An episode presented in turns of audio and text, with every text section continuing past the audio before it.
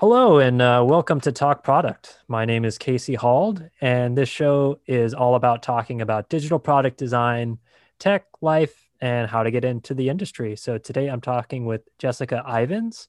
Hey, Jessica. Hi, Casey. Thank you so much for having me. Yeah, absolutely. Welcome to the podcast. So, um, this is the first time I've actually spoken with you. So I get to actually meet someone for the first time and have them on the podcast. So I'm super stoked to be talking with you today. Well, thank you so much for having me. It's been a while since I've been on a podcast, so it's uh, really nice to be back in the swing of things. Yeah, and it's been a while since I posted my last episode. Like, uh, I had my wisdom teeth removed, and I was kind of out of it for the last three weeks. Like, I had a weird reaction with my medication, and then I had my COVID shot, and I just been like in and out of consciousness, basically. So I'm I really appreciate you uh, being a guest after that that break. Oh, no problem. I'm glad you're feeling better. And just so you all know, um, I'm battling allergies. I live in Tennessee. It's like the allergy capital of the world. So I'm basically getting smacked around by tree pollen. Um, so if I sounded a little nasally, that's why.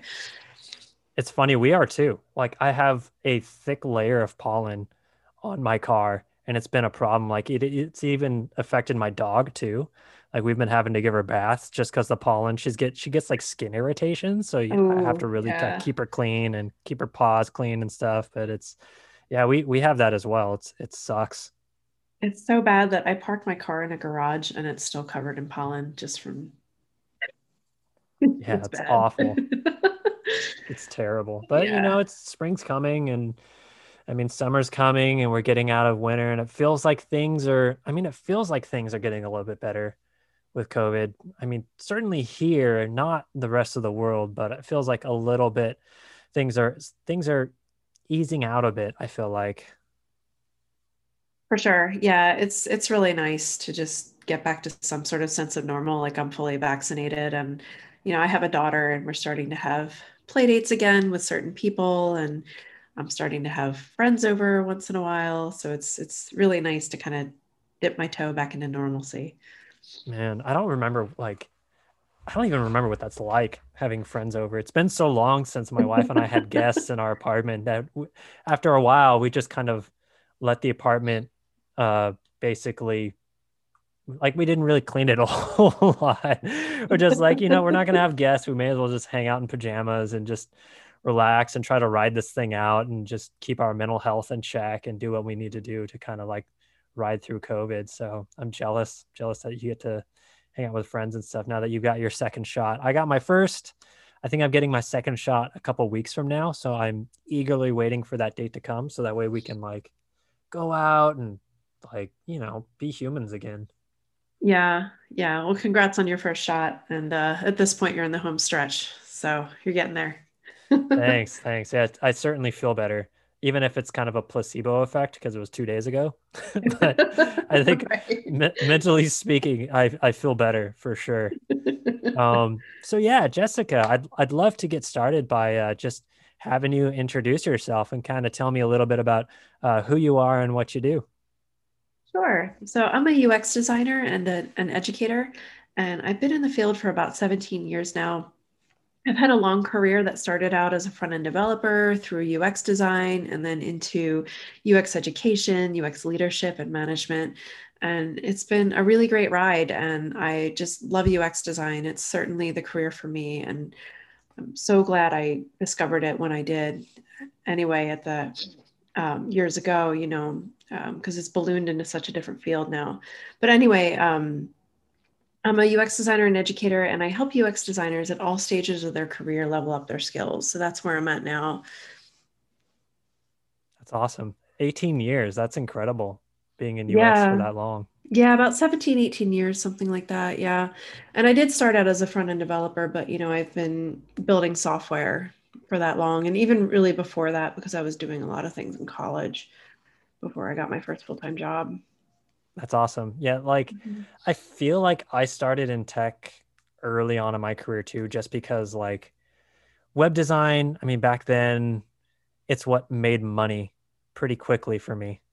Like if if you could say that you could create websites like back in the late 2000s or so is, is sort of when I kind of hit the ground Mhm, running. mhm. Yeah. I just started making money, like and and being kind of a broke 19 year old, you know, newly married, figuring my life out. Like it, it felt like a good direction, and it just kind of blossomed from like web design, and then that turned into information architecture, and then that turned into user experience and all these other titles. And it's just it's kind of crazy to see where it's come.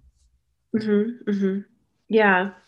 Yeah, it's amazing how a lot of folks get into the field that way in a very organic way, which I think is one of the wonderful things about UX design is that, um, you know, there are certainly barriers for some people. I w- I don't want to gloss over it and make it sound like anyone can get in because, um, you know, that's the reality of life. And at the same time, um, it, there are way fewer barriers to getting in than there are, you know, other fields. So I, it's one of the things that's really exciting about what we do.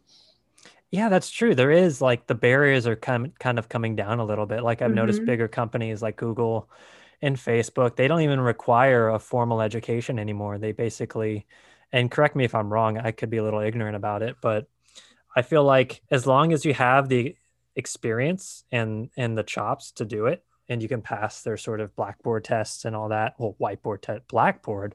When was the last time I used a blackboard? It's weird that that just came out of my mouth just now. Like their their whiteboard tests. Like if you can pass their test, it feels like they they'll just hire you. Yeah, yeah. Um, and that actually brings me to something. One of the things I've learned from working at Center Centre UIE for all these years is that uh, so so back uh, prior to when I was hired in 2014 to work at Center Centre, our UX design school, uh, my co-founders had done research with UX hiring managers throughout the field to learn, you know, what is it that you hire for? How do you hire? What skills do you need for UX designers? And one of the things that the co-founders learned was that most hiring managers don't really care about where you went to school or what degree you have. They care about whether or not you can do the work. That's what's really important to them. So um, that that was a huge driver for why we designed the curriculum the way that we did and why we dr- designed the program the way that we did. When did you hmm first get interested getting involved in the education space in UX design? So I would say, you know, I've always been interested in being an educator of some sort. When I was in college, I actually majored in art education K through 12. So I was learning how to teach art to children every, you know, from every grade, from kindergarten through 12th grade. And I learned through student teaching that it, teaching kids just really wasn't for me. But I always knew I wanted to be some sort of educator. So I discovered front end web development, became a front end web developer, I grew my career into UX design, became more senior. And then I got into public speaking and uh, teaching UX workshops. And then I got asked to teach more workshops, and I just loved it. I really loved giving back to the field. And one of the reasons I loved giving back to the field was because I was fortunate to have so many great UX managers and leaders and mentors help me grow my career that I wanted to give that back to the community. So that's what I was doing. And while doing that, I got on on, on the radar of uh, one of our co-founders, Jared Spool. I got to know him through the conference circuit. We were speaking at the same conferences and everything.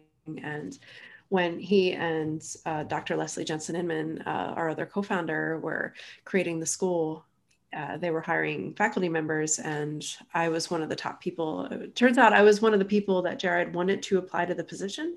I didn't know that because I found out about the position and applied to it. And I found out after I applied that Jared was really excited I applied and was hoping I would apply. So it was interesting. I was living in Philadelphia at the time, and the position was on site here in Chattanooga, Tennessee. So after I applied and Jared told me he was excited I applied, I thought, oh, wow, okay, this might actually happen. I might actually move to Tennessee. And then I moved here and I've been here ever since. And our organization has evolved tremendously. Um, we our school is currently on hold because it's an in-person school. So we were in between cohorts when COVID hit. So the program is currently on hold and we plan to reopen it once it's safe to do so. Um, and right now we're we are still educating UX designers in different ways. So right now our focus is on helping UX leaders grow their UX practice and grow their UX maturity at their organizations. And that's what I'm working with the team to do now. That's awesome. Is there like any barrier to entry? I'm curious. Is like, do you guys have a requirement on on what a particular student needs in order to join the school, or can just anyone who's curious about UX design kind of just apply? Mm-hmm. So our school program is two years long. It's on site and two years long. So it's a pretty big commitment. So we have a we have an application process that's very thorough, and it's much more like a job interview process than a than a conventional school application process. So we interview you, you get to know us through the interview process, and uh, through that way we make sure that you are a good fit for the program because it is a big commitment. It's two years. It's on site. Um, again, the program's on hold right now due to COVID for safety reasons. Uh, but when we plan, when we reopen it, um, I think we'll we'll still have uh, that type of process just to make sure that you know this program is right for you. Um, because we wouldn't, I mean, we wouldn't want somebody to relocate to Chattanooga, come to the pro- to, to, the program, and be in it for a few months and realize it's not for them. So um, it is a big commitment, and and so yeah, so that's that's our process and it's it's a really great process. It's a great way for us to get to know the applicants and it's a great way for them to get to know us and they get really excited about the program and we've talked to a lot of great folks who've applied to be students. Because i have a couple of friends who actually moved to tennessee during covid and they'd never lived outside of like california before. Like i'm curious what that process was like. Was it like how did you adapt yeah, so I lived in Philadelphia and I grew up in the Philadelphia area and spent most of my life there. I grew up in southern New Jersey, which is, you know, right across the river from Philadelphia. I went to the College of New Jersey in New Jersey and then after I graduated, I lived in the Philadelphia area on the Pennsylvania side. So um, you know, Philly was kind of in my blood. And then when I moved here to Chattanooga, it was interesting. It was a big transition because Chattanooga is a lovely, vibrant city. It's just very small compared to Philadelphia. So Philly is, I believe it's the fifth largest city in the country. It's huge. It's a very large city. It's bigger than Atlanta. That's the largest city near me. And Atlanta seems huge now compared to Chattanooga. Um, so it was an adjustment getting used to a smaller city. I remember I would I would go for a walk at lunch and I would bump into the same people all the time in downtown Chattanooga. I'm like this is so strange. You know, going out for a walk at lunch in Philadelphia, I might see somebody I know, maybe, but for every person I pass on the street that I know in Philadelphia, there's dozens, if not hundreds, that I don't know. so um, yeah, it was it was a big transition, um, but I've really grown to love Chattanooga. I bought a house here. I, I really enjoy it here. I've gotten to really appreciate the South. I like the courtesy down here. You know, no, the Northeast is pretty rough and gruff and lots of aggressive drivers and all that. And folks are a little more chill down here, and I've gotten to appreciate that. Is there anything you're working on right now? Yeah, so I'm working with the team right now. Um, I guess to give you a little bit of context, uh, our business has tra- changed pretty significantly since uh, COVID hit. So before COVID happened, as I mentioned, we had the school uh, and we were in between cohorts at the time when COVID hit. Uh, we also were providing in-person workshops at the time, and that was the bulk of what we did. And we were providing these workshops for senior UX designers or UX leaders, as we refer to them, they were really great workshops. They, we had gotten tremendously positive feedback on these workshops. Folks would fly into our Chattanooga office and they'd attend for two days. And our co founder, Jared Spool, would give presentations and coach people on how to uh, develop a UX strategy at their organizations and how to elevate um, UX maturity at the organization. And it was really great to meet people when they were here. And then COVID hit and then all that went out the window right? We couldn't have in-person workshops anymore and that was one of the major ways that we did business. So in order to keep serving that audience and also in, in order to keep surviving as a business we had to figure out what to do. So what we ended up doing was taking the ux strategy playbook in a way and putting it online. And we created a free online community called leaders of awesomeness and it's now grown to over 23,000 members as of this recording. And it's a huge community, a very vibrant community, all sorts of great UX leaders in the community. And uh, we also put on free live events in the community where now uh, Jared gives presentations on how to increase your UX maturity. And ultimately, what we do is we have a paid program. So, all the folks who are in the community for free and attend our free live events get a lot of value out of the quality content we provide. And then they join our free six month program, or excuse me, they join our paid six month program. And that's where they get really tailored um, uh, support from Jared. And we basically took what we were teaching in that two day workshop prior to COVID and built upon it and made it much more robust and turned it into a, an online six month program where now you get support from Jared for six months on how to elevate UX strategy, or excuse me, elevate UX at your organization, build UX, your, excuse me, build your UX strategy. Um, and it's been a great program. We were getting great feedback on the in person workshops we were having, and we're getting even better feedback on the program now. So, as awful as COVID was in a lot of ways, and you know, to look at silver linings, it really prompted us to bring what we offer online and now we can offer it in a much longer more thorough format and we can offer it to a global audience. So that's where we're at now and it's like i said it, despite you know all the drawbacks of covid it's really exciting to see where we've brought the program. That's great. My eyes kind of bugged out when he said 23000 members. Like that's that's huge. That's impactful yeah. to see that something so fresh has gotten so large so quickly and mm-hmm. that more and more people are interested in it that's impressive. Yeah you know i hadn't thought about it that way but but you're right yeah. Especially because our community tends to attract ux leaders um, so and it's kind of you can think of an organization like a pyramid right? Like the further up you go and you know hierarchy wise the fewer people there are. So there are there tend to be fewer ux design leaders than ux design makers or you know designers the folks pushing pixels. So it's interesting you say that. Yeah. Um, it really puts into perspective how much the field has grown. Yeah and i feel like a lot of companies too have uh, here comes my cat. So like i mentioned before the recording we can't close doors um, she kind of goes where she pleases, and right now she's walking over my mic, and there she goes. Okay, she's gonna go in the laundry hamper and take a nap. Hopefully. Okay, cool. Like I said, I'm at the mercy of that animal, so I apologize. yep. Okay, good. She's taking a nap. Um, yeah. So like, I see user experience.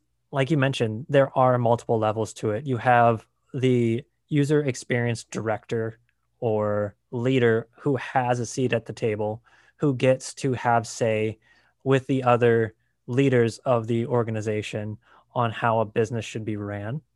And then you have UX researchers who are out in the field gathering intel and information mm-hmm, to, mm-hmm. you know, create some give some ammo to designers to to justify some of the decisions that they make. And then you have the product designers or the UX designers who are actually like producing Figma files, maybe front end code. Mm-hmm, so you mm-hmm, have all mm-hmm. these different levels of user experience. And I feel like companies still have a trouble, still have trouble defining like who a user experience designer actually is. So I'm curious, mm-hmm. is that mm-hmm. that a challenge that you guys have faced um, within like educating the UX field? Yeah, I think it's a matter of UX maturity. So I've used that phrase a few times, and um, to to define it, it's it's essentially you know how how your organization views and practices UX. And there are all different levels of UX maturity. And for your listeners, if you want to Google uh, UX maturity, uh, there's all sorts of different scales, but they're essentially usually steps one through four, steps one through five, and step one being you know the organization has no idea what ux is and step five being uh, the organization has an extremely robust ux practice that's high quality and gets results for the organization and then there's every, everything in between. And i think a lot of what you're talking about depends on the ux maturity of the organization. So an organization that's higher up on the scale uh, will have a robust team and will have um, the different levels of UX designers, if you will, like you were just talking about, director level level folks, uh, UX leaders, managers, all the way down to the more junior folks who are doing a lot more of the hands work. Um, but what what I see, what I've seen over the years with organizations with a low UX maturity is that they're kind of getting to know what UX is. They're hearing a lot about it, and they're starting to understand that it's important. And at the same time, they don't have a full understanding of what really goes into an effective UX practice. So you'll see them bring in, they'll hire junior people, like, you know, they'll get approval for budget for a position, but it's a, it's enough salary for a junior person. So they bring in a junior person and that person is the sole UX designer and that poor person's just kind of flailing, trying to figure things out because they're very green um, with their experience level because they're new to the field. And they also don't have the mentorship and the support that you would have with a more robust team. So uh, being in that position can be very challenging and it can be very difficult to grow the maturity of the UX organization, especially if you're that early in the field. Um, but excuse me, especially if you're that early in your career. Um, but growth can happen. And what I've seen in that with certain organizations in that position is what they'll do is they'll eventually start to realize, okay, we need more experience, we need to build a team, and they'll start to build a team, and then the UX maturity grows from there. That's yeah, that's interesting. I've worked in almost every different company that has each level of like design maturity. Like I've worked at a company before where I was the sole designer and design was treated as everyone's responsibility, therefore is no one's responsibility. And mm-hmm. I kind of yeah. make the joke that I mean, if we treated accounting as everyone's responsibility the same way, then how would you think that would how would you think that would work out, right? At other companies where design you know, we had our own department, we had our own team, we had enough funding to host our own conferences, we had, you know, a director at the seat at the table, and we even had like buy in from the CEO. And so we had a lot of say, like all the different departments of of this particular company had to go through us in order to launch or introduce mm-hmm. any product line. Yeah. And there's yeah. other companies where like other departments, they almost treat each other like competitors almost. It's a weird dynamic. Yeah. Like it's a weird mm-hmm. competitive, combative dynamic. How do you guys approach?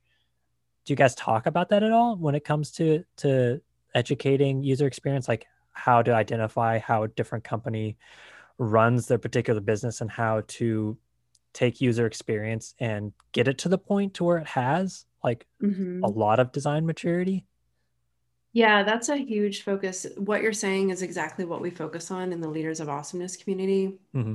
Also, with our free live events. So, our co founder, Jared Spool, puts on presentations about growing your UX maturity, everything from getting executive buy in to uh, collaborating collaborating with stakeholders on you know crafting a ux vision to get everyone on board with understanding how ux can help the lives of your users, improve the lives of your users. Because at the end of the day, you know, yes, we're in business to make money, but we need to be improving someone's life. Like this is why businesses exist, right? Like somebody, whether it's a business or a consumer paying that business, they're paying that business because that business is doing something to improve their lives or improve their business, which improves their lives, right?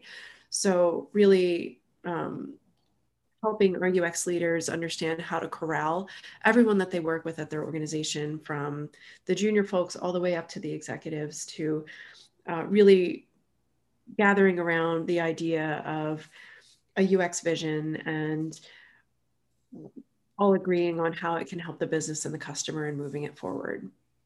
That's a really like zoomed out high level answer to your question. But yeah, and there are a lot of moving pieces to that. UX maturity plays into it um, you know the the the skills of your team plays into it whether or not your team has the skills to you know if they can come up with a ux vision that everyone can agree on well now we have to implement it and execute it right? And lots of lots of other moving pieces in there. I'm writing down ux maturity because that's a brand new like phrase that i'm learning that i yeah. that i didn't know before and it, it just mm-hmm. makes sense right? Like the maturity level of user experience like different companies they just they treat it differently and it, and it's hard it's hard to get companies and upper management to treat even just design seriously yeah. sometimes because i feel like design for a lot of companies is still treated as a tertiary element to the you know product development process yeah, and depending on the size of your organization too, um, UX maturity can vary within the organization. So you could have one team with a high level of UX maturity, and you could have another team with a really low level of UX maturity, especially if you're working at enterprise level, like a really large organization. But if your organization's smaller, it's probably more the organizational level. And if your organization's very large, it can vary by team or department. What was a project that you learned from the most in terms of user experience and that kind of clicked and and created a new designer in yourself and and kind of took you to the path where you're at now where you're kind of educating other designers and user experience individuals. So i'll say i learned a ton from when we had students enrolled and when i was leading projects and managing the students and project managing it was a game changer because before then I was a very senior UX designer, but I was kind of running little projects here and there, and I wasn't really running projects with a team. It was more like me and maybe one or two other designers. Um, and that was right before I started at Center Centre. And leading up to that, I wasn't really leading you know any kind of team right so when i came to center centre and by the way our school program we designed it to be much like a work program so it's not really like a conventional classroom environment. Like you walk in and you get to work and you it feels like you're working with a design team when you're a student either if you're a student or a faculty member. And that was very intentional because we wanted the program to be as realistic as possible to prepare students to be industry ready. So even though i was a faculty member i was really more of a ux leader manager uh, mentor project manager.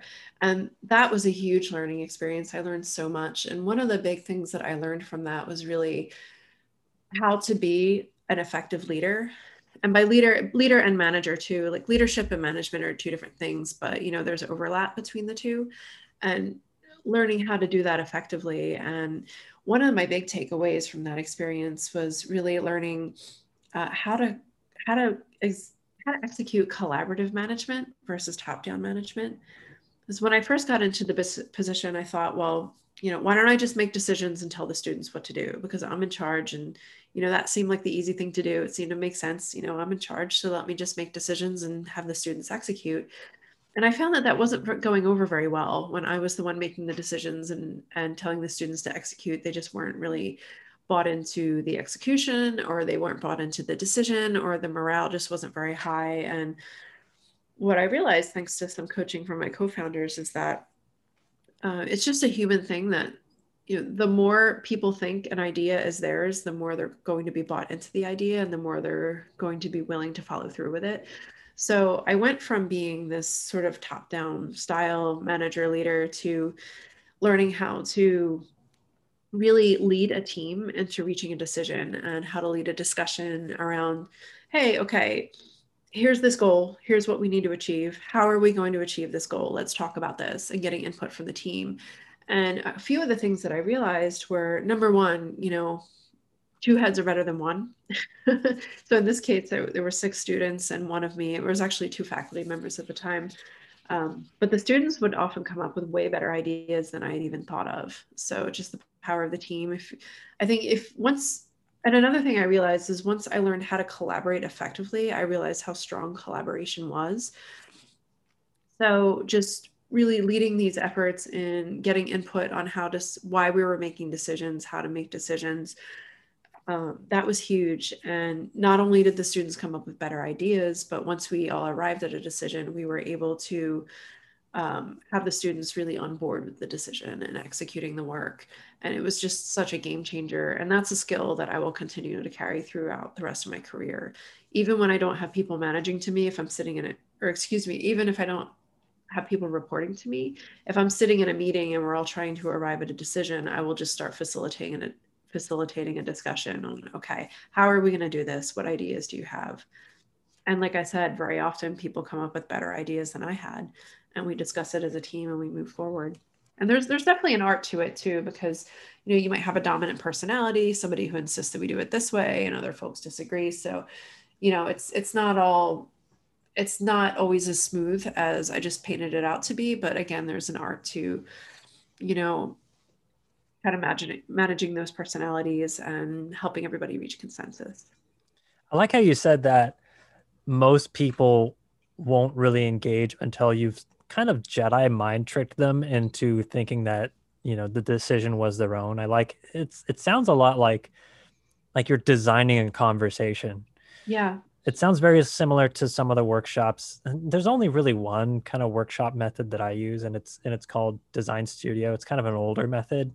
Oh yeah, yeah. Where you get everyone in the meeting actually if they're going to be involved in the meeting, they have to draw. Like it doesn't matter who you yes. are Yes. If you're involved in the project, you need to fold your paper, piece of paper into quadrants and actually draw in those quadrants uh, your ideas for the particular problem that we're trying to solve. Mm-hmm. And once you get them actually um, playing, I like to call it playing because you're they're not just shooting out ideas from the hip and they're not just saying opinions and kind of derailing the conversation but once you get someone actually drawing you get a lot of interesting ideas and uh, information that you can use to actually solve the core issue of the problem like instead of using something like five whys which is also useful too but like mm-hmm, mm-hmm. getting people who aren't used to drawing and drawing is scary right drawing is intimidating but once you get them mm-hmm. actually playing and drawing and coloring and you you get these really cool ideas once everyone's you yeah. know collaborating it's it's kind of like a hive mind it's really cool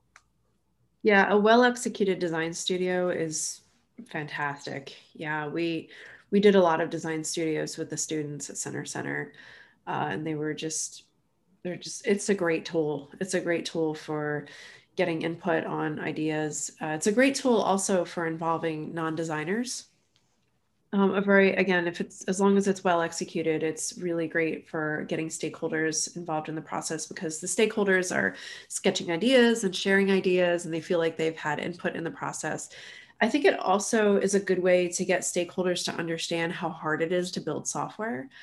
I remember years ago, I used to work at an agency called Happy Cog, uh, which was very well known uh, years ago. And we had a client where we ran a uh, design studio exercise with the client, and uh, half of the participants were Happy Cog uh, designers, and half the participants were folks from the client side. And I remember at the end of the workshop, one of the clients came up to me and, and told me how he realized just how hard it is to build a website after going through the process.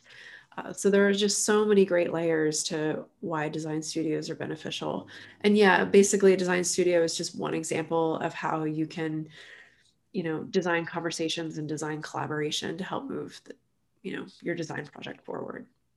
Yeah, and it's a great way, I think, too, to get to the human problem of what you're trying to solve, as opposed to talking in technical terms. Like I feel like a lot of i feel like a lot of companies take user stories and they make them more technical than they need to be. And it doesn't yeah. actually address the human problem you're trying to solve. So when you get people involved that are non designers, you get to the core human aspect of what it is the particular user is trying to accomplish, as opposed to the technical limitations or what you actually in your mind what you want to build for the product right? Because I think designers, we all have this natural bias because we all go on Dribbble, we all go on different portfolios, we all get yeah. this like general sense of like the perfect, like an idea of what a perfect UI looks like. But sometimes that doesn't solve the core human problem of you know the story you're trying to solve for. So I think, I think mm-hmm. teaching students to collaborate more, um, as opposed to just you know designing in a solo void where you know, we all kind of do it too. Like you get in your jam, you get you block off time to design, and it's nice, right? You get to you know create art boards and and actually get to producing design but without having that collaboration and without having that insight you could be killing time yeah there's there's so much good stuff in there that that you just shared and, and one of the things it made me think of was that you know, we live in a world where we're not really taught how to collaborate very well. Most of us aren't taught how to collaborate very well. Like we've probably all been through that situation in school, you know, whether you went to college or high school or whatever it was, where you were put on a group project and, you know, it was just like pulling teeth to get the work done. And, and, you know, you're put in groups and you have to work in groups and that's life, right? Most jobs involve working in a group setting of some sort, working on a team. Um, but you know most of us just aren't taught how to collaborate. And collaboration can be done effectively if it's well executed as i mentioned earlier but i think um, it's a very hard skill to learn unfortunately. Um, but you know it can be learned. That's a good thing. That's a great point. And it i feel like a lot of not just designers but people who work in a team they take it personally. Like the the process of critique is difficult because to train someone to take your uh, personal self away from what you're producing and to look at it from an outside perspective and to critique it with everyone else without saying, oh, this is mine. They're all saying this sucks. I'm a horrible designer. But actually looking at it from a problem solving perspective, like I feel like once you train that for, you know, designers and, and other people in the organization, it just helps with the product overall right? Because when you, once you create a design for a company that design in my opinion is no longer yours. That design is now the company's and the potential product of that company that they're going to sell. And if you're going to do that effectively you have to look at it from from the outside from from away from your ego and look at it and see if it's sincerely solving the problem uh, you know to create that product and to and to make money mm-hmm. yeah what you're talking about i think i could even we could even call it maybe designer maturity we've talked right, a lot yeah. about ux maturity you know within the organization of the team but i think most designers go through that i think it's it's very common for junior designers not all junior designers but many um, to be very precious about their work mm-hmm. and to have um, and it's difficult to receive critique of your work. And again talking about how lots of things are earned learned skills learning how to listen to critique and receive critique and request critique and set the stage for good critique those are all uh, learnable skills. And they're all skills that unfortunately again a lot of us just don't learn. Like a lot of design schools don't really do a great job of preparing you for that. So um, i think it's a bit of professional maturity and personal maturity and i also think it's a bit of again learning those skills. It's just amazing you know how many skills designers really need to learn.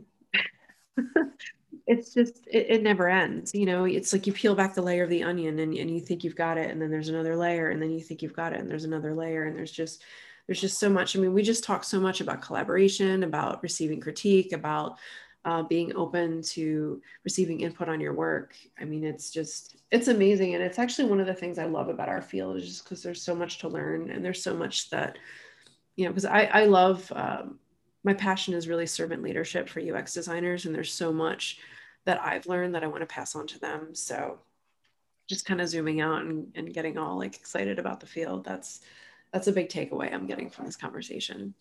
That's a great segue into my next question. So if you were to talk to your younger self about a career in user experience, I mean, what would you say to to younger Jessica?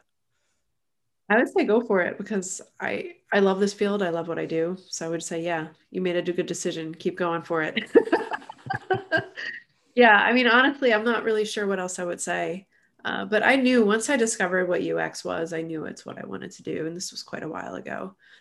Yeah, it was, it was, it was a good decision, and luckily, it, the field really grew and it became stable. You know, because going into something new, you're like, is this really a good idea? Is this really where I want my career to go? Even though I loved it, you know, I had to think big picture and you know, is this really a stable field to be in? And it turned out, you know, I mean, the field has just ballooned since then. This is, like I got into it in probably 2006, you know, so it's been a while. But yeah, it's, I again, I love what I do, and and I wouldn't, I wouldn't go back and tell myself to do anything different, really. I mean, I I might have given myself some advice on, you know, how to do a few things a little better, but at the same time, you know, that's life and that's learning, and I've learned a lot. I feel like I got into UX like accidentally.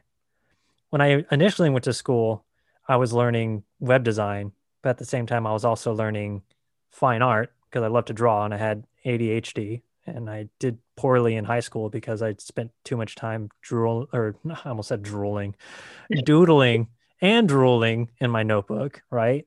Um, so I did poorly in high school, didn't do too well. I knew I knew that I wasn't going to be able to get into some sort of Ivy League school right out of high school because I just did so poorly.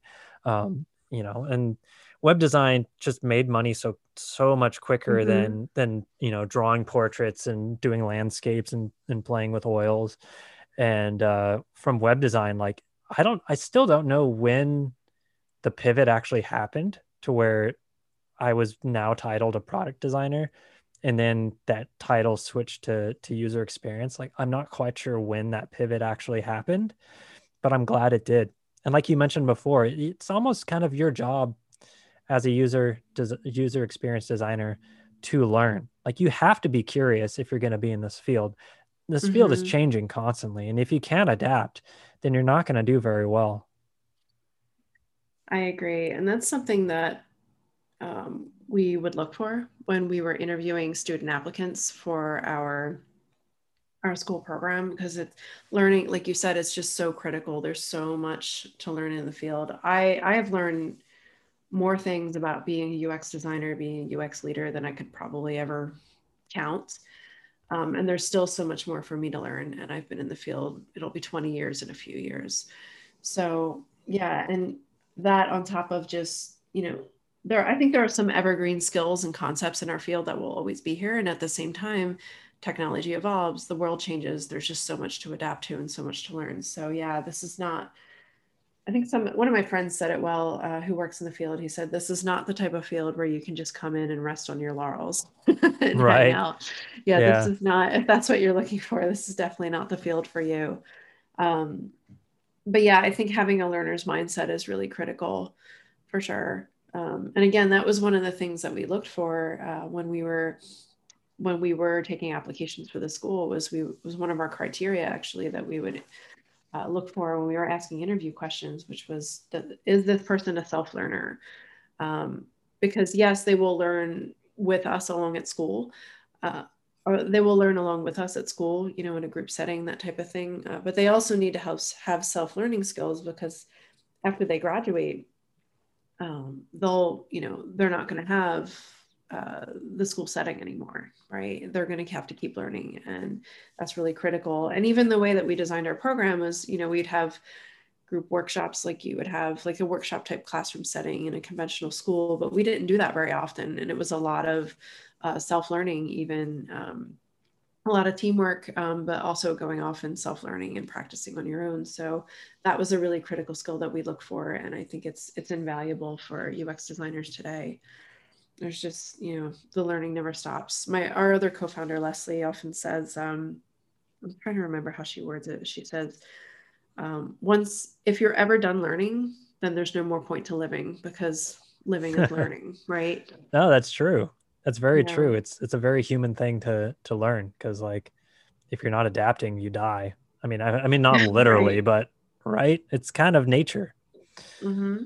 with your history of educating UX and public speaking, what are some of the biggest misconceptions about UX that you learned through your history of public speaking and, and education? Oh gosh, misconceptions about UX. Yeah, you know, you had um you had mentioned before before this interview that you were going to ask me about this. Um I'm trying to think about it. And I think one of the biggest things that I'm seeing, you know, working with UX designers of all levels to build their career skills is thinking about UX career shifters. Uh, there are a lot of folks who come into the field who want to specialize right away. And I think I agree with um, our co founder, Jared Spool. He talks a lot about the power of being a generalist over a specialist. I think that's really critical. Um, and I see a lot of new folks coming into the field who are learning about UX design, learning about the different specialties and areas of UX design, and they'll say, oh, I want to be a researcher, or oh, I want to be an interaction designer, or I want to be a content strategist. And they're very new to things. And I think um, I think if you if you do that and you're new to the field, I think you're, you're it's just not something I recommend. I think you're setting yourself a little short. And there are a few reasons selling yourself a little short. And there are a few reasons for that. I think number one, uh, Jared uses the analogy of learning to be a doctor, and he talks about how doctors become generalists first. So we can look at the medical field and we can see how they prepare doctors. And so if you want to be a neurosurgeon, you can't, you know, get your bachelor's degree in biology or pre med and then jump right into neurosurgery, right? You go to med school and you go through the entire program. You learn about the entire body. You learn about all, all the anatomy, all the physiology. You learn about all the medicine and you know so you basically get a well-rounded understanding of the human body and how medicine is used to treat the human body. And then at that point that's when you specialize. And at that point you have a full understanding of everything in the body and then you ha- you can make an informed choice about what you want to specialize in. Uh, and even in the bigger reason that it's that medical training works that way is because you need to understand everything. Like you can't treat the brain without understanding how it's going to affect the heart. You can't treat the liver without understanding how it's going to affect, you know, uh, the muscles around it, that kind of thing. So this is how medical education works, and there's a good reason for that. It's because you know you need to be a generalist before you're a specialist. That's really the best way I think to go about anything. And I agree. I agree with that wholeheartedly when it comes to UX. I think if you come into the field and you go right into research, you're really selling yourself short because you're uh, cutting your your exposure to all the facets of UX. You're not going to understand how a project works from the beginning to the end. Uh, you're not going to have experience with how a project runs from the beginning to an end. You might not have experience with information architecture, content strategy, prototyping, interaction design, whatever it is, if you just go into research. So uh, that's a conversation that I've had with a lot of folks. A friend of mine now, who's a UX designer, I believe he's a generalist. He has been for a few years. When he first told me he wanted to get into UX design, he told me he wanted to be a researcher, and we had this conversation. Uh, and then, then he became really open to getting more generalist positions, and he got a great first job, and he's still there. He's been there for about three years, I think. Um, and at some point, he might want to specialize in research, but right now he's learning all of those basics that I just talked about. And it's really going to give him a good foundation for the rest of his career. And it's funny, there's a lot of parallels with being a generalist too. Like it, I was kind of thinking when I was learning about art and fine art, Pablo Picasso, and I'm probably going to butcher this quote, but it's basically I learned the rules so that I can break them.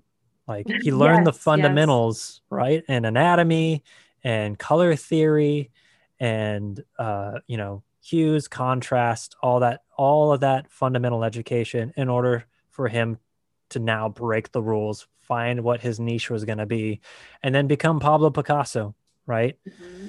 Um, so I think there are a lot of parallels with that generalist mindset, um, not just with design, but like you said, um, you know, the medical field, the art field, and I think there's also a really cool perspective also talking about art too because i still i still dabble in art like i mean i don't make any money at it obviously and yeah. i can by no means i don't compare myself to any other artist I, I, basically do it now to kind of manage anxiety and it's a nice kind of activity for me um, for my mental health mm-hmm. but uh, there was a time where i was actually going back to school to learn storyboard art and yeah. um, there's this really cool uh, this really cool education center in Pasadena called the Concept Design Academy.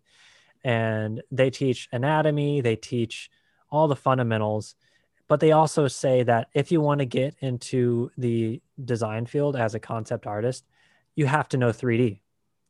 Even though 3D isn't a part of the traditional curriculum, Huh. In order for you to be hired at a studio, you have to use 3D because it's such a great, useful tool for perspective that mm-hmm. you can't ignore it.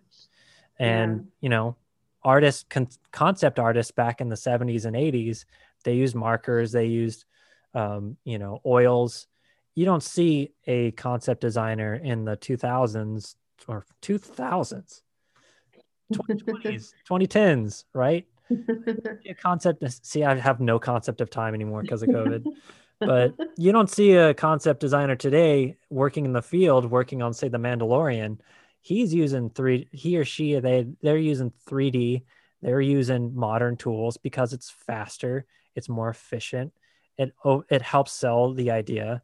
They're not they're not using they're not using oils and and acrylics like they did when they were making Star Wars, right? So you kind of have to have that generalist mindset. You have to have that learner's mindset to get a job.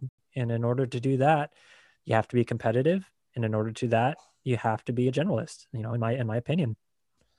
So yeah, I agree. And this is really controversial, the whole generalist versus Oh, totally. It's on Twitter you know, all folks, the time. folks have opinions about it, but I agree. I mean, there's no substitute for a strong foundation, a strong, well-rounded foundation, and in the field of UX, you know. Um, and I consider myself a generalist. I've done pretty much everything, and I'm really grateful for that because when I step into a project, um, you know, I could jump into like if I were to change jobs, right, and I were to join a team that was in the middle of a project, I could jump in and ask questions about, you know, and look at the work in previous stages of the project and see where we're at now and see where we're going and understand the whole picture, right? And I can do that because I have that well-rounded foundation. I know what I'm looking at. I know what I'm seeing, and I think a specialist um, would really would really struggle with that uh, unless they were able to compensate for it after years and years and years of specializing and just gradually getting exposure. But I don't I don't really think it's the same thing. Um, another thing, and I had written about this, I had written about this topic a few years ago, and this was back before COVID when the economy was booming and, um, uh, you know, there were jobs galore and, and things were just different. I remember writing about how, you know, in the next economic downturn, because there will be one, because that's life, uh, you're going to be more marketable as a generalist, right because yep. when when companies slash their budgets they tend to slash budgets for specialists because why would they hire you at you know let's just pick a salary of $100000 just for an easy number why would they hire you a researcher for $100000 if they could hire a generalist for $100000 who can do research and can also do all these other things right mm-hmm. so uh, so i just think there are so many advantages to being a generalist and uh, i would recommend it to anybody getting into the field that you know and of course i also say you know people have also said to me well what if you're shifting your career into ux and the only position that you get offered is for uh, a researcher position i'd say well you know consider taking the offer you know obviously you have to do what's right for you and you know we can't all have the happy path when it comes right. to you know building our career but i think it's a it's a really important thing to keep in mind and um, i hope more folks understand the value of being a generalist um, sooner than later and are able to make an informed decision about how they move through their career.